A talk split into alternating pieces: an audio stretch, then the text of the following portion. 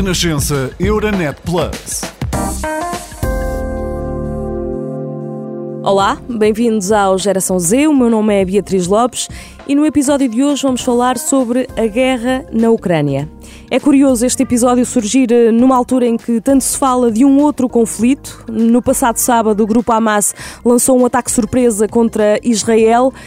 Mas será que hum, daqui a uns tempos a atualidade já não será marcada por este conflito que, na verdade, já dura há mais de 70 anos? Não estamos nós já a olhar para o que se passa na Ucrânia com algum distanciamento? E porquê? Porque razão é que, com o passar do tempo, parecemos menos preocupados e menos sensíveis com o que se está a passar no terreno. Simplesmente habituámos-nos à ideia de uma guerra? E os jovens ucranianos, já pensámos no impacto que esta guerra poderá ter nas suas vidas? Para refletirmos sobre estas questões, é a nossa convidada hoje Tânia Olinik. Ela é ucraniana, tem 22 anos, mas está em Portugal há 15. É entre cá e lá que tem acompanhado tudo o que se passa. Olá, Tânia, bem-vinda. Alô. Para ti será mais difícil, certamente, uh, distanciar-te uh, desta guerra, sobretudo por causa desta ligação e dos laços familiares que tens com a Ucrânia, mas não sentes que aos poucos vamos desligando do que se passa no terreno? Uh, todos os dias continuam a morrer civis e militares, todos os dias há novos ataques, mas isso passou a ser visto, digamos assim, como a espuma dos dias ou não? É um bocadinho como disseste, isto depende de pessoa em pessoa e depende do envolvimento dela com a guerra.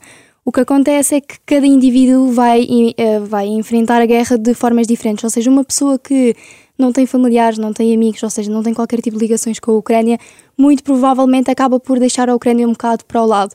Por exemplo, muitas pessoas dizem ah, eu já estou um bocadinho cansado de ver as notícias todos os dias, tem sempre coisas tão pesadas, às vezes prefiro ver outras coisas. Outro problema também, exatamente, é o facto de diariamente existem novas notícias, novas coisas e novos impactos que as pessoas acabam por dar mais atenção a alguma coisa nova do que aquilo que já acontece ali há um ano e meio e que, pronto, eh, ou seja, pode haver desenvolvimento ou não. No entanto, quando existe um, uma situação importante, como por exemplo quando os Wagner iam para invadir Moscou, obviamente que a atenção volta à guerra na Ucrânia. No entanto, quando a guerra continua a ser mortes e bombardeamentos e etc, etc, etc, as pessoas já ficam um bocadinho do género, é mais um bombardeamento, é mais um dia. Só em situação em que é uma coisa maior, que tem um maior impacto, é que as pessoas voltam a, a dar atenção a isso.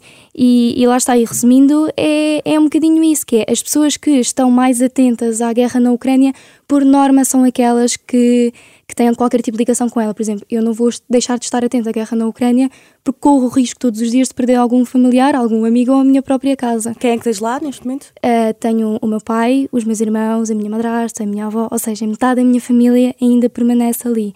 Portanto, obviamente que para nós como ucranianos vamos ter sempre muito mais atenção. E para os jovens, e, e, porque este é um podcast dedicado a eles, é ainda mais difícil acompanhar a, eh, a, a atualidade internacional, já que as notícias e as distrações eh, que têm no dia a dia são tantas?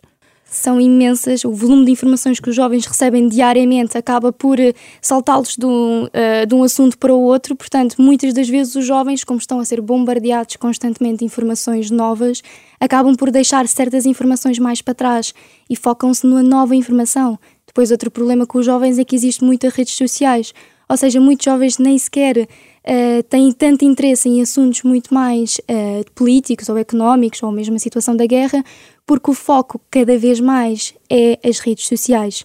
E outra situação também é o facto de alguns jovens até começam a perder o interesse, começam já não, já não quero ligar tanto aquilo, o que é que eu posso fazer, já estamos a fazer tudo. Isto é querem é abstrair-se. Exato, é? querem abstrair-se porque não lhes interessa e não uh, muitas pessoas, muitos jovens também já vi comentários que uh, como é que, que não é com eles e que eles como é que eles vão ajudar mais? Ou seja, eles deram atenção no início e podemos dizer que perderam o interesse.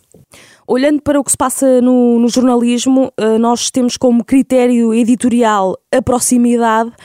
Na prática, é também isto que se passa a nível europeu. Os países mais próximos geograficamente da Ucrânia uh, estarão mais preocupados com esta guerra do que países como, como nós, como Portugal, como Espanha, como França, enfim.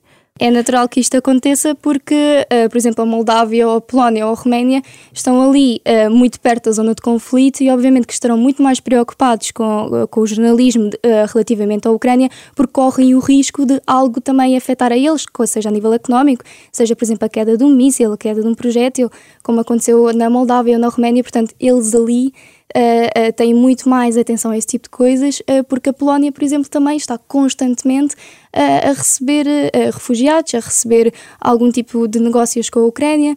Portanto, aqueles países, obviamente, estão mais sustentáveis, estão, estão mais um, suscetíveis. Exato, suscetíveis ali à situação da Ucrânia, enquanto nós, como Portugal, Espanha ou França, uh, vemos a Ucrânia como se estivesse na outra ponta da Europa e, na verdade, nós nunca tivemos assim a grande proximidade com aqueles países.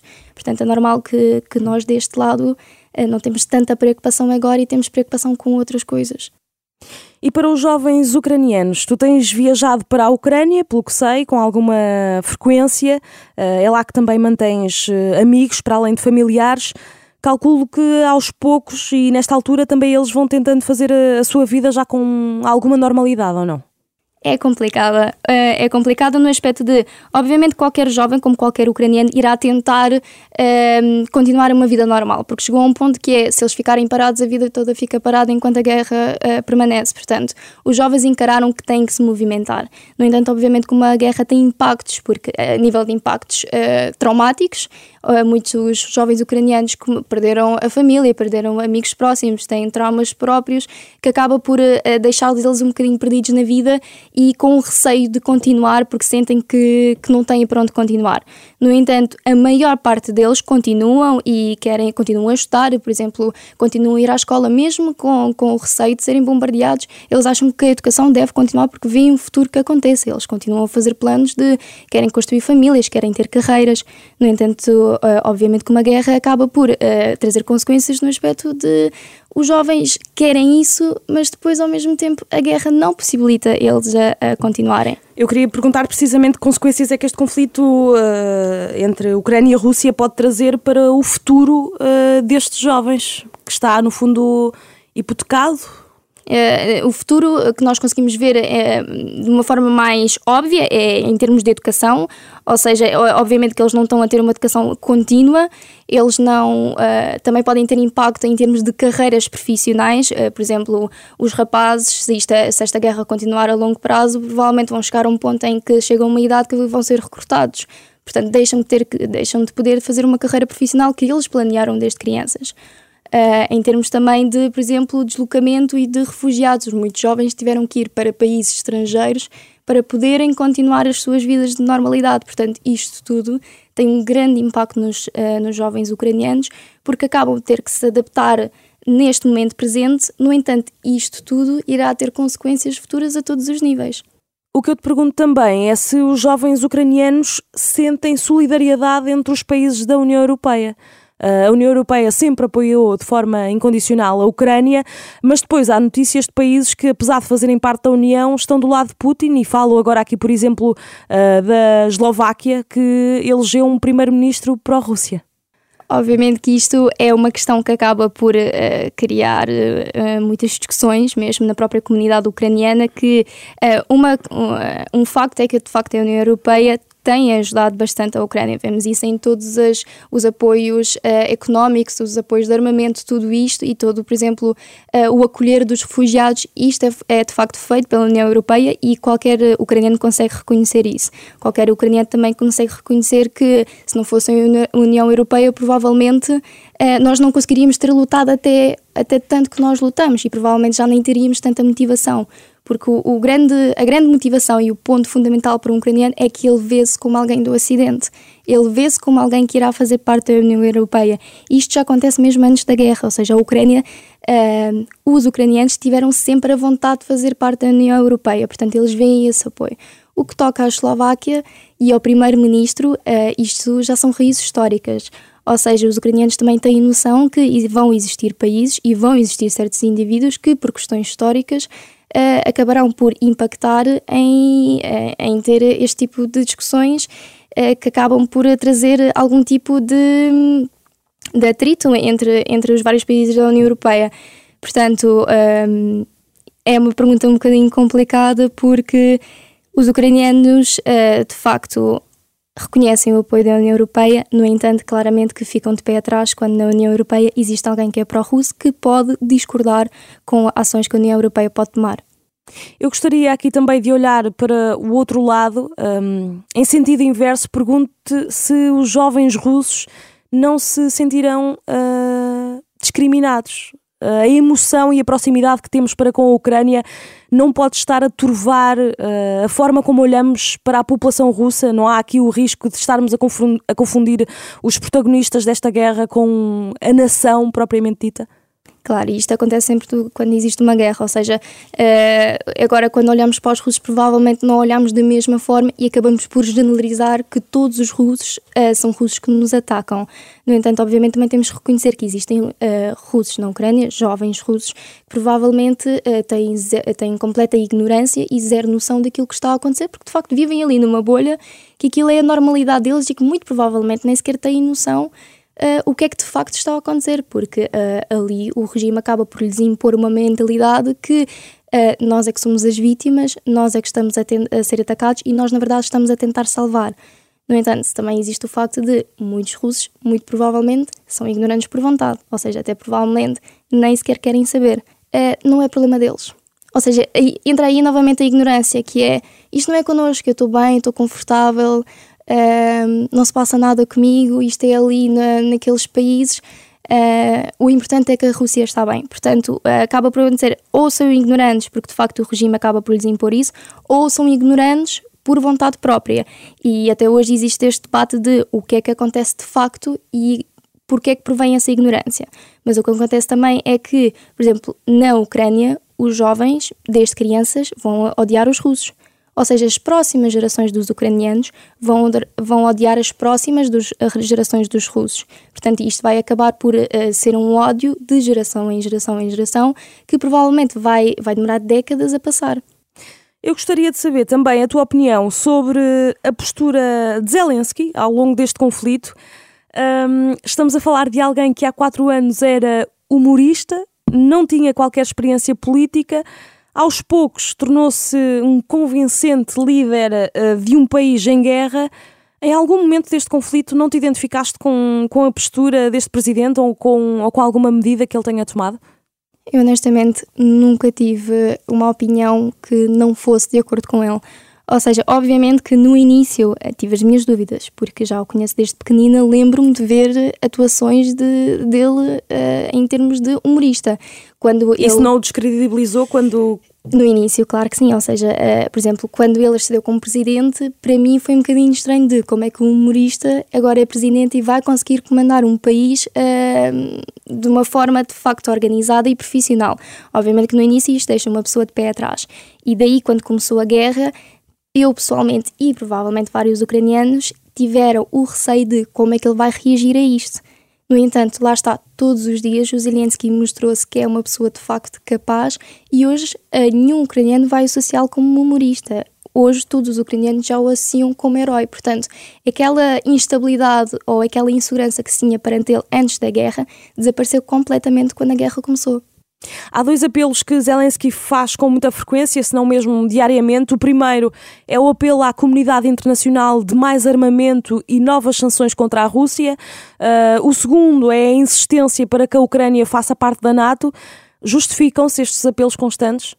Estes apelos constantes justificam sim, porque de facto a Ucrânia necessita constantemente, eh, constantemente mais armamento, porque de facto a Rússia tinha o maior número de armamento inicial do comparativamente à Ucrânia. Portanto, obviamente que a Ucrânia irá continuar na tentativa de obter mais armamento para conseguir todo, eh, combater todo o armamento que a Rússia tem. Portanto, quanto mais armamento a Ucrânia tem, mais ela tem capacidade de se proteger. E isto é, é dito por qualquer militar na linha da frente. E eu, como trabalho com, com entrevistas uh, em terreno na Ucrânia, qualquer militar responde-me que uh, a chave para, para a vitória é o armamento e é a NATO. A NATO porque é a forma de primeiro entrarem na União Europeia, que é sempre aquilo que eles quiseram, e também por uma questão de proteção. Ou seja, sim, existe ajuda por parte dos países da União Europeia, no entanto, não existe a proteção, ou seja, não existe aquela sensação de proteção uh, factual que não lhes irá acontecer, uh, não é não lhes irá acontecer nada, é que, uh, que eles têm os países do lado deles. Portanto, a, a NATO é muito importante também para os próprios ucranianos sentirem-se seguros e sentirem-se de facto apoiados pelos outros países. E temos que este financiamento venha a ser reduzido aos poucos, como já alguns uh, países uh, ameaçaram fazê-lo? Claramente que hum, isto vai acabar por acontecer, ou seja, uh, tem-se noção que eles não podem financiar da mesma forma como financiam constantemente, até porque os próprios países têm, têm as suas necessidades. Portanto, uh, claramente que os próprios ucranianos e o próprio Zelensky provavelmente têm noção disso. No entanto, tudo o que existir possibilidade e toda a união que ele puder ter dos outros países é bem-vinda. Ou seja, ele não obriga ninguém de uh, financia-me milhões e milhões e milhões. Não, desde que exista uma questão de união dos vários países para poderem dar aquilo que podem, isso já é uma ajuda fundamental para a Ucrânia. Esta segunda-feira, Zelensky comparou a invasão russa à Ucrânia aos ataques lançados pelo grupo Hamas contra Israel. Uh, diz que se trata do mesmo mal tanto Israel como a Ucrânia foram uh, atacados por uma organização terrorista. Partilhas desta opinião? Eu esta opinião não consigo dar porque eu não tenho noções uh, históricas nem políticas uh, sobre o que está a ocorrer uh, em Israel. Portanto, eu não consigo dar uma opinião concreta sem ter bases para isso. No entanto, o que nós temos que notar é que o, os Hamas que atacaram Israel são um grupo terrorista. Agora, o que aconteceu na, na situação da Ucrânia é que Rússia, como Estado, atacou a Ucrânia. Portanto, existe esta diferença Uh, se é o mesmo, se é o semelhante, isso já não consigo comentar nem, nem, nem falar sobre isso. Para terminar, e voltando à guerra na Ucrânia, é claro que gostarias, como todos nós, que, que este conflito terminasse o mais rápido possível. Achas que é irrealista pensarmos no fim desta guerra uh, a curto prazo? Acho que é um bocadinho irrealista, até porque acho que nenhum ucraniano acredita que irá uh, acabar pelo menos este ano, não é visível esse futuro. Um, até porque da parte da Ucrânia não vai uh, existir nenhum tipo de desistência. Os ucranianos defendem que o Donbass, tal como a Crimeia, pertence à Ucrânia e se existiu uh, alguém ou alguma pessoa ou alguma comunidade que de facto não se identificava com a Ucrânia, mas que vivia na zona do Donbass, era uma questão de se mudar para a Rússia. Ou seja, aquele território já era ucraniano, se identificava-se com a Rússia, era uma questão de passar para o lado e ficar da parte da Rússia. Portanto, isto é a opinião que qualquer ucraniano partilha e eles uh, defendem que não se deve desistir deste território. Por outro lado, temos o Putin, que também é uma pessoa que não gosta de desistir. Portanto, esta situação de invasões ele já faz uh, há muitos anos e chegou agora a vez da Ucrânia. Portanto, uh, a Ucrânia não vai desistir, o Putin não vai desistir e ninguém consegue responder como é que este conflito irá acabar. Por isso é que muitos ucranianos acreditam que o conflito irá apenas acabar a partir do momento que a Ucrânia juntar-se à NATO, porque aí o conflito irá escalar eh, e irá entrar noutros parâmetros que já são completamente incontroláveis. Portanto, eh, nessa situação. Um, e aí não, não poderá haver uma escalada do conflito? A questão é que os países da NATO irão controlar uh, nesse aspecto. Ou seja, é, irá ser incontrolável por parte do Putin e por parte dos ucranianos, porque neste momento uh, nenhum dos dois vai desistir e não. Uh, a Rússia não quer voltar atrás, nem a Ucrânia também irá desistir dos seus próprios territórios. E uma, uma uma afirmação dita por muitos militares é nós não iremos desistir porque nós lutamos até aqui, ou seja, tudo aquilo que, todas as vidas que se perderam, todo o sangue que foi derramado, tudo aquilo que foi destruído, uh, vai ser para valer a pena. Se nós desistíssemos, isto tudo foi em vão. Portanto, isto é uma afirmação dita pelos próprios militares que estão na linha da frente e que em nenhuma parte uh, do dia deles passa pela cabeça desistir ou voltar atrás. Obrigada. Daniel e Nico, Geração Z desta semana fica por aqui. Estamos de regresso dia 25 de outubro para discutirmos se seria boa ideia começarmos a votar aos 16 anos. Até lá. Renascença Euronet Plus, a rede europeia de rádios para compreender melhor a Europa.